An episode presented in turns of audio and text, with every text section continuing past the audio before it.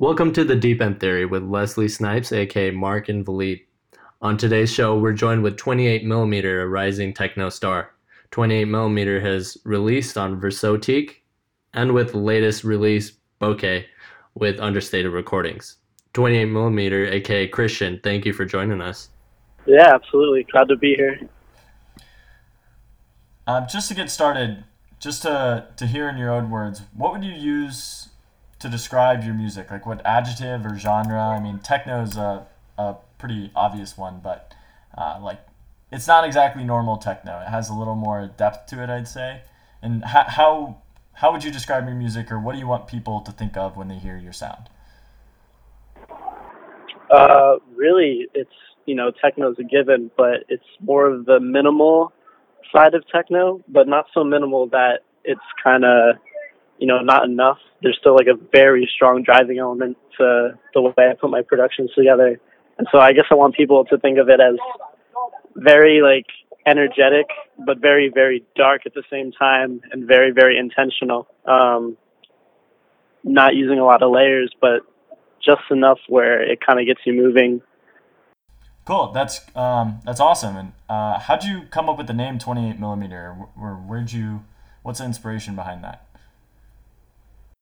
Um, so while I was in college, I had this DSLR camera. It was like a Canon, um, and the lens attachment that I had was 28 millimeter. Um, and so when I was kind of just coming up with the names, I was kind of looking back at, oh, where did I come from? Where did I start? And really, I started with art and photography. And so I thought 28 millimeter was kind of like a cool name to begin with. Um, and it kind of pays homage to my roots. cool. Yeah, that was that was one thing I was uh, most interested about uh, hearing about your creative process. And so um, I obviously haven't figured out my DJ name yet. So that's one of the biggest things I've had to still kind of fight against. Like I'm trying to still f- find my like creative process, and so um, we talked to Anakim uh, the other month, and he he mentioned that he started his uh, electronic music journey starting from like the casual the the regular way that everyone else has usually starting for the raves and then eventually branching out to other genres and um, basically following your own taste and developing it. So, how would you say your journey has gone throughout? Um, I'd say you're asking kind of where the start was. Yeah, just the overall progression of your taste, basically. Hmm. Okay, I definitely say like the most defining moment was in 2014, I think it was. Um, I had just turned 18, and that was kind of like the minimum to start going to these like electronic shows because I've been interested in dance music, but I was always kind of too young to attend any of the shows events. But um, I just turned 18, and Deadmau5 had one of his uh, shows in New York. It was actually the Five Years of Mouse uh, launch event. It was kind of like a compilation album of like his best hits over the five years. And really, that was so perfect for me because I've been a fan of him for so long. And this was going to be my first electronic show. So I thought, you know, couldn't have been a better fit. Um, but it was at that show that I kind of like, it kind of clicked for me where I was kind of just feeling the music around me and then noticing everyone else's reactions, the way they're moving, the way everyone's so happy and energetic. It, it just kind of clicked. And I thought to myself, well, I want to do this. just to be able to be up there on the decks and control the room with what you're playing. You know, music that you've made yourself. Uh, there's no better feeling, to be honest. Yeah, so definitely. That's that's sort of the defining moment. Yeah, that's that awesome. It. I I grew up on Deadmau5 as well, so I totally I feel that. For so, sure. uh, Deadmau5 is more like I'd say progressive, right? Progressive house, and so you're kind of go, uh, leaning towards uh, techno and I wouldn't say, I, I, I guess it's not common to find people that just right away gravitate towards techno. At least I wasn't. I kind of had to go through all the regular, like more well known genres of John uh, EDM to kind of just start like uh, gravitating towards techno. So were you always into techno, or is that something you just kind of fell into eventually? Yeah, it was definitely a progression. So when I first started making music, I was making that sort of traditional Deadmau5 progressive house, um, that kind of signature pluck sound and like melodic movement. So I was making a lot of that um, when I was first learning how to produce, and it was under a different alias at the time. So I was putting music out just uh, under a different name, which I, I'll keep out for now. But um, uh, yeah, oh, eventually right. I think I. it's a bit of a secret. Interesting. Um, I, I, plan to do something. I plan to do something more with it eventually. So I see. I see. kind of the point of that. That's cool. But um, I don't know. I guess I somehow started moving more into like deep house. I started playing around with that, and it kind of just came into techno because I, I think I liked the feel, the more minimal feel that techno had, rather than sort of like the traditional house tracks. Um, I started going back and listening to older Mau5trap releases from guys like Echo, um, guys like Neas, I think that's how you say his name. They were like the dark, minimal techno acts on his label at the time. Um, so I was looking more towards their style. And then from there, I kind of just found, you know, bigger artists like Richie Hawtin, Maceo Plex, Uh, and it, I don't know, my love for techno kind of just grew. And I just had a lot more fun making it than progressive house. Yeah. Yeah. So I'm, so, I'm starting to feel the same way as you kind of have done. And so it seems like there's a, the trend is starting to go towards uh, techno's favor um, and so it's starting to seem like it's evolving itself as a genre too. It seems more progressive itself. Absolutely, yeah. I mean, you're always going to have those kind of traditional techno acts, but I think because it's getting more attention, more and more younger producers are just trying to like take their own spin on it. Um, you know, so guys like me, guys like Anakim, uh, we're definitely trying to put our own twist on it that I wouldn't say commercializes it, but makes it more appealing to the masses. Yeah, it's a little bit more relatable. Yeah, I would say. Right. Yeah, I agree. I haven't seen you live yet, but I want to. Yeah, I've seen I've seen Anakim live, and he uh, dance floor definitely reacts to it. So people are definitely down. Yeah, the trend is going that way for sure. So you said that your uh, your favorite your your defining the defining artist of your your uh, the the beginning of your um, career was sort of Deadmau5 and that type of vibe. And so, when was that that event actually? I think it was sometime in towards the end of 2014. 2014. Um, Holy shit. Yeah. And then, so fast forward what three more years and you're signed by right. record. Can you talk a little bit about that?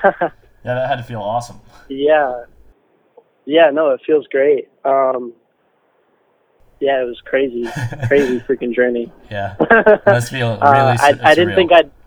Yeah, if I was talking to myself, you know, three years ago, like, hey, you're gonna get noticed by this label that you're listening to, I wouldn't believe myself. Yeah. Um, but yeah, it's definitely a good feeling. How was that? Uh, yeah. That how did that develop? It was honestly by chance. There was this um, host. It was like a streaming site, I guess you could call it, um, called Zomba.com. Um, and so basically, they held different contests where producers can submit their tracks, and then they would be spotlighted by you know labels or other producers and so Mau5trap was having their spotlight session. Um, I submitted, you know, just by chance, and I was selected for their second edition of that contest. Um, so they premiered my track Beneath, which was just a single off of Versotique, um, my own imprint. And from there, you know, I just started connecting with more of their artists. Um, and now I'm planning on an EP. So it's I, honestly it kind of just grew organically, and I took an opportunity, and it worked out for me, I guess. That's awesome. And so um, I know you went to Icon Collective, so I'm guessing that's where you met Anakim as well. Yeah. Uh, well, we didn't we didn't go at the same time. Uh, he graduated, I think, a year before I did because I just got out this past summer.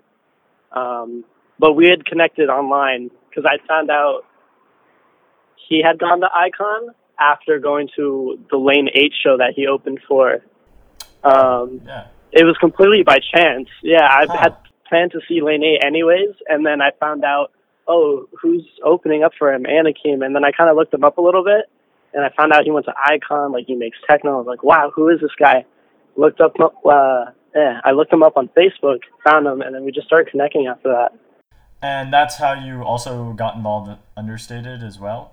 Was he the connection there? Yeah, Okay, cool. yep, And how yeah, that's so how that started. how'd you decide to go to Icon? Like did did you just know from this journey with Deadmau5 and all of that that like Icon was just like the next step for you professionally or or was there something else that sparked your interest in specifically Icon Collective? Yeah, so I had been going to art school, um, or college for two years.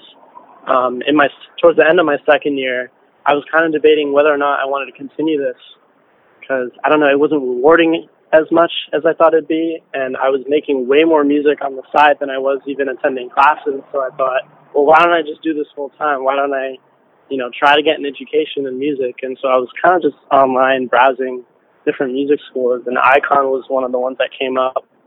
Um, I saw that they had like a lot of big alumni that came out, like Jauz and Kayzo and Slander.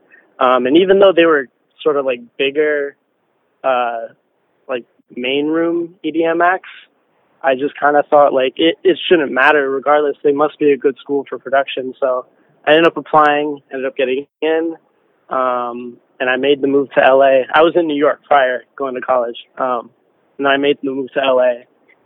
Uh, yeah, that's how that came about. That's dope. And so now you're back home. Uh, what do you? So are you just working on music um, full time now, or what? Uh, I wouldn't say full time. I have a like a full time job, I guess you could say. I work as an A and R for this company called the Music DA, and we basically handle like artist management, uh, distribution, sponsor dealings, uh, things like that. But on the side, yeah, just making music as much as I can.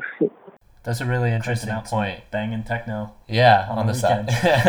I mean, because that's a big deal. Because a lot of people, you think that you have to let go of everything to make your dreams happen, you know? And so to see you Right. with all the success you've been getting, and you kind of just, you kind of still have your normal, normal life too going on, and you're still killing it uh, for your hobby too. And so I kind of see uh, inspiration in that, um, and I commend you for that. Um, but Thank on you. yeah, it's A awesome. lot of people listening are in a similar position. so Yeah, definitely, I'd say It so. resonates, yeah. Yeah, especially For sure. people in college or school, anywhere with a uh, crappy job or something. There's always uh, time, you know. If you if you keep making sure. uh, excuses, I mean, you're gonna stay there. But there's always time, and if if you want to devote it to your hobby, you can, and you're certainly proving it. So, uh, you're living in New York. How is EDM in New York as opposed to LA or any other places? Uh, EDM in New York is definitely way way more underground than it is in LA. I kind of see LA as being more electronic orientated, like a lot of the clubs, whereas in New York, most of the major clubs are hip hop orientated. Interesting. Okay. So you you never see any of the bigger clubs in Manhattan playing, you know, EDM of any kind, but you go to Brooklyn and go to these warehouses and all these underground clubs and they're playing straight techno and uh tech house. Yeah. And it's a lot more evident here than in LA scene because I feel like LA scene's a lot more housey orientated. They're not as dark as New York. Uh see as the. New York Damn. scene is. I need to get out of New York. Yeah. Yeah, I mean, you, you you have clubs like Output, you have the Mirage that just opened up. You have guys like Richie Hawtin coming every, you know, couple months. Uh Maceo Plex was here just a few weeks ago. Um And I mean, Output was voted, I think, number one in the world uh, by Resident Advisor this Really? last month. Damn. Yeah, I need to make a trip soon. Yeah, we'll have to meet up. absolutely. Who's your For uh. Who's your number one artist to look out for right now, besides yourself, of course? But who who's on your radar? Who do you think is on the come up? There's so many. If you had so many up and coming guys.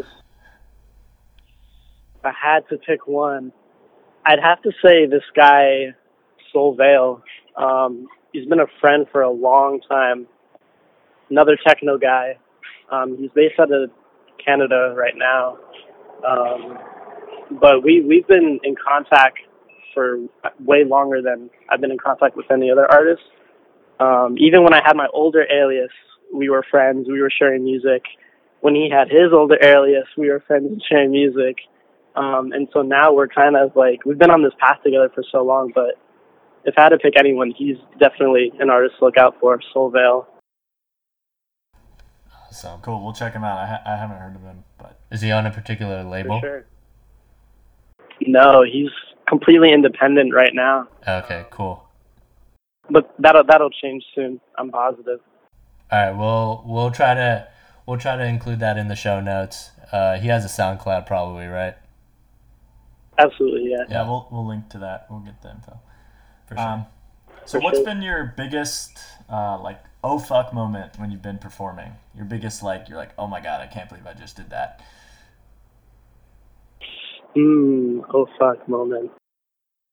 Okay, it had to have been. It, this was my second show ever playing. Um, it was in New York.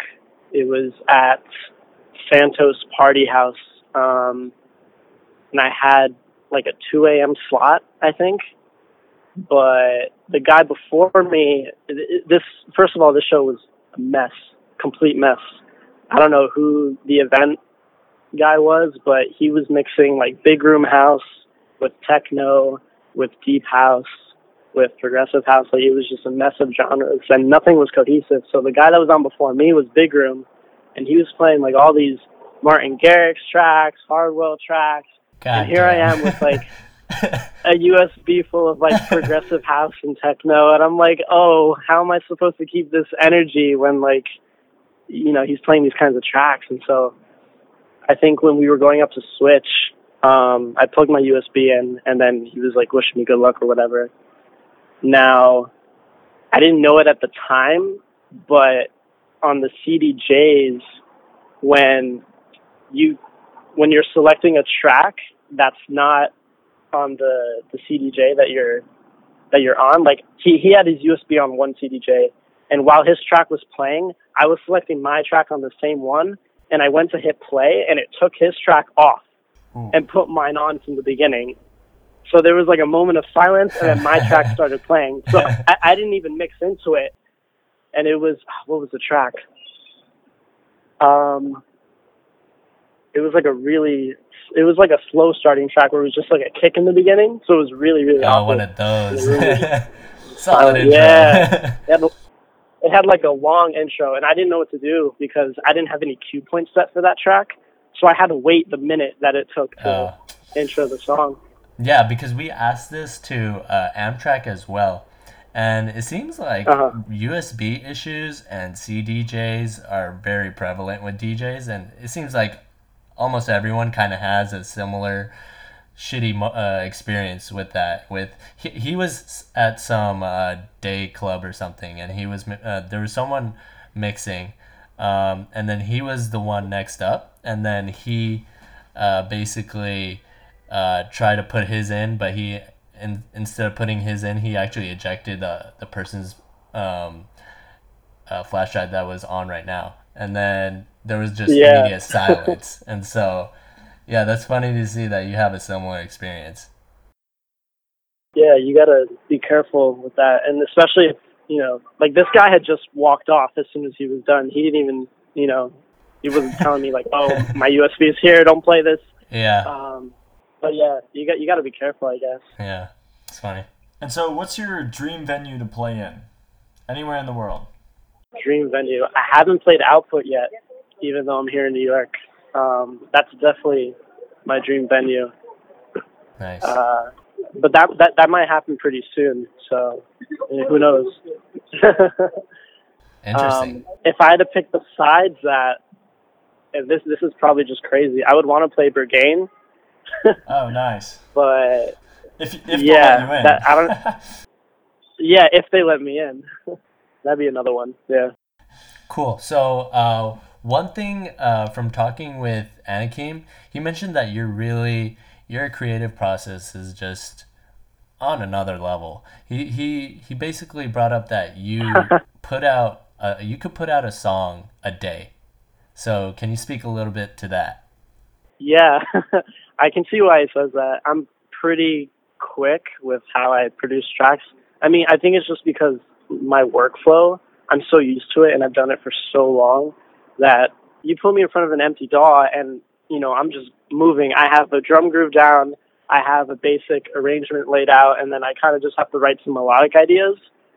Um, and so I could definitely pump out a track in a few hours. Is it going to be amazing? I don't think so but um, I can definitely work pretty fast. And so I'll come up with maybe two or three ideas per day, and then the next day those ideas are finished. Um, and whether I want to put those out or not, I'm not really sure half the time. So then I'll send those out to like friends and stuff. But I definitely have a catalog of like uh, I haven't checked recently. It's probably over 50 or so tracks right now. Um, that I'm just like sitting on. That's a lot. But yeah, That's cool. That's an interesting process where you just kind of just make something up and then you kind of get validation from your homies and then see what what shit sticks and yeah. I mean, the most important thing is to go in not expecting anything, because I think the moment you try to say to yourself, "Hey, I'm gonna make this dope techno track," then you're already putting yourself like in a pigeonhole. Whereas like when I go into the DAW, I never know what I'm making. Sometimes it's not even techno. Sometimes I come out with like a pop track, you know, and it's like, well, what did I just make? Doesn't matter. Let's start a new project. Um, and so yeah, just going in with a open mind and stuff. Stuff tends to happen naturally. You know, happy accidents. yeah. Well, It's awesome. It's been great talking to you, trying to stay cognizant of time. Um, so, yeah, it's been great talking to you. Uh, Now we have a, a guest mix mixed by Christian himself. yeah. So thank you for coming on the show. Be on the lookout for a release coming out on AAI next month. And then be sure to check out his understated release, Bokeh, uh, which came out October 24th. So that's available on Spotify, Apple, all the major uh, Yeah. streaming services and stuff like that. So And then you're on SoundCloud 28 millimeter or a DJ 28 millimeter? It's 28 millimeter across all the socials. Okay, awesome. So So- SoundCloud, Facebook, be sure to check them out. Christian, thank you for joining us. Thank you.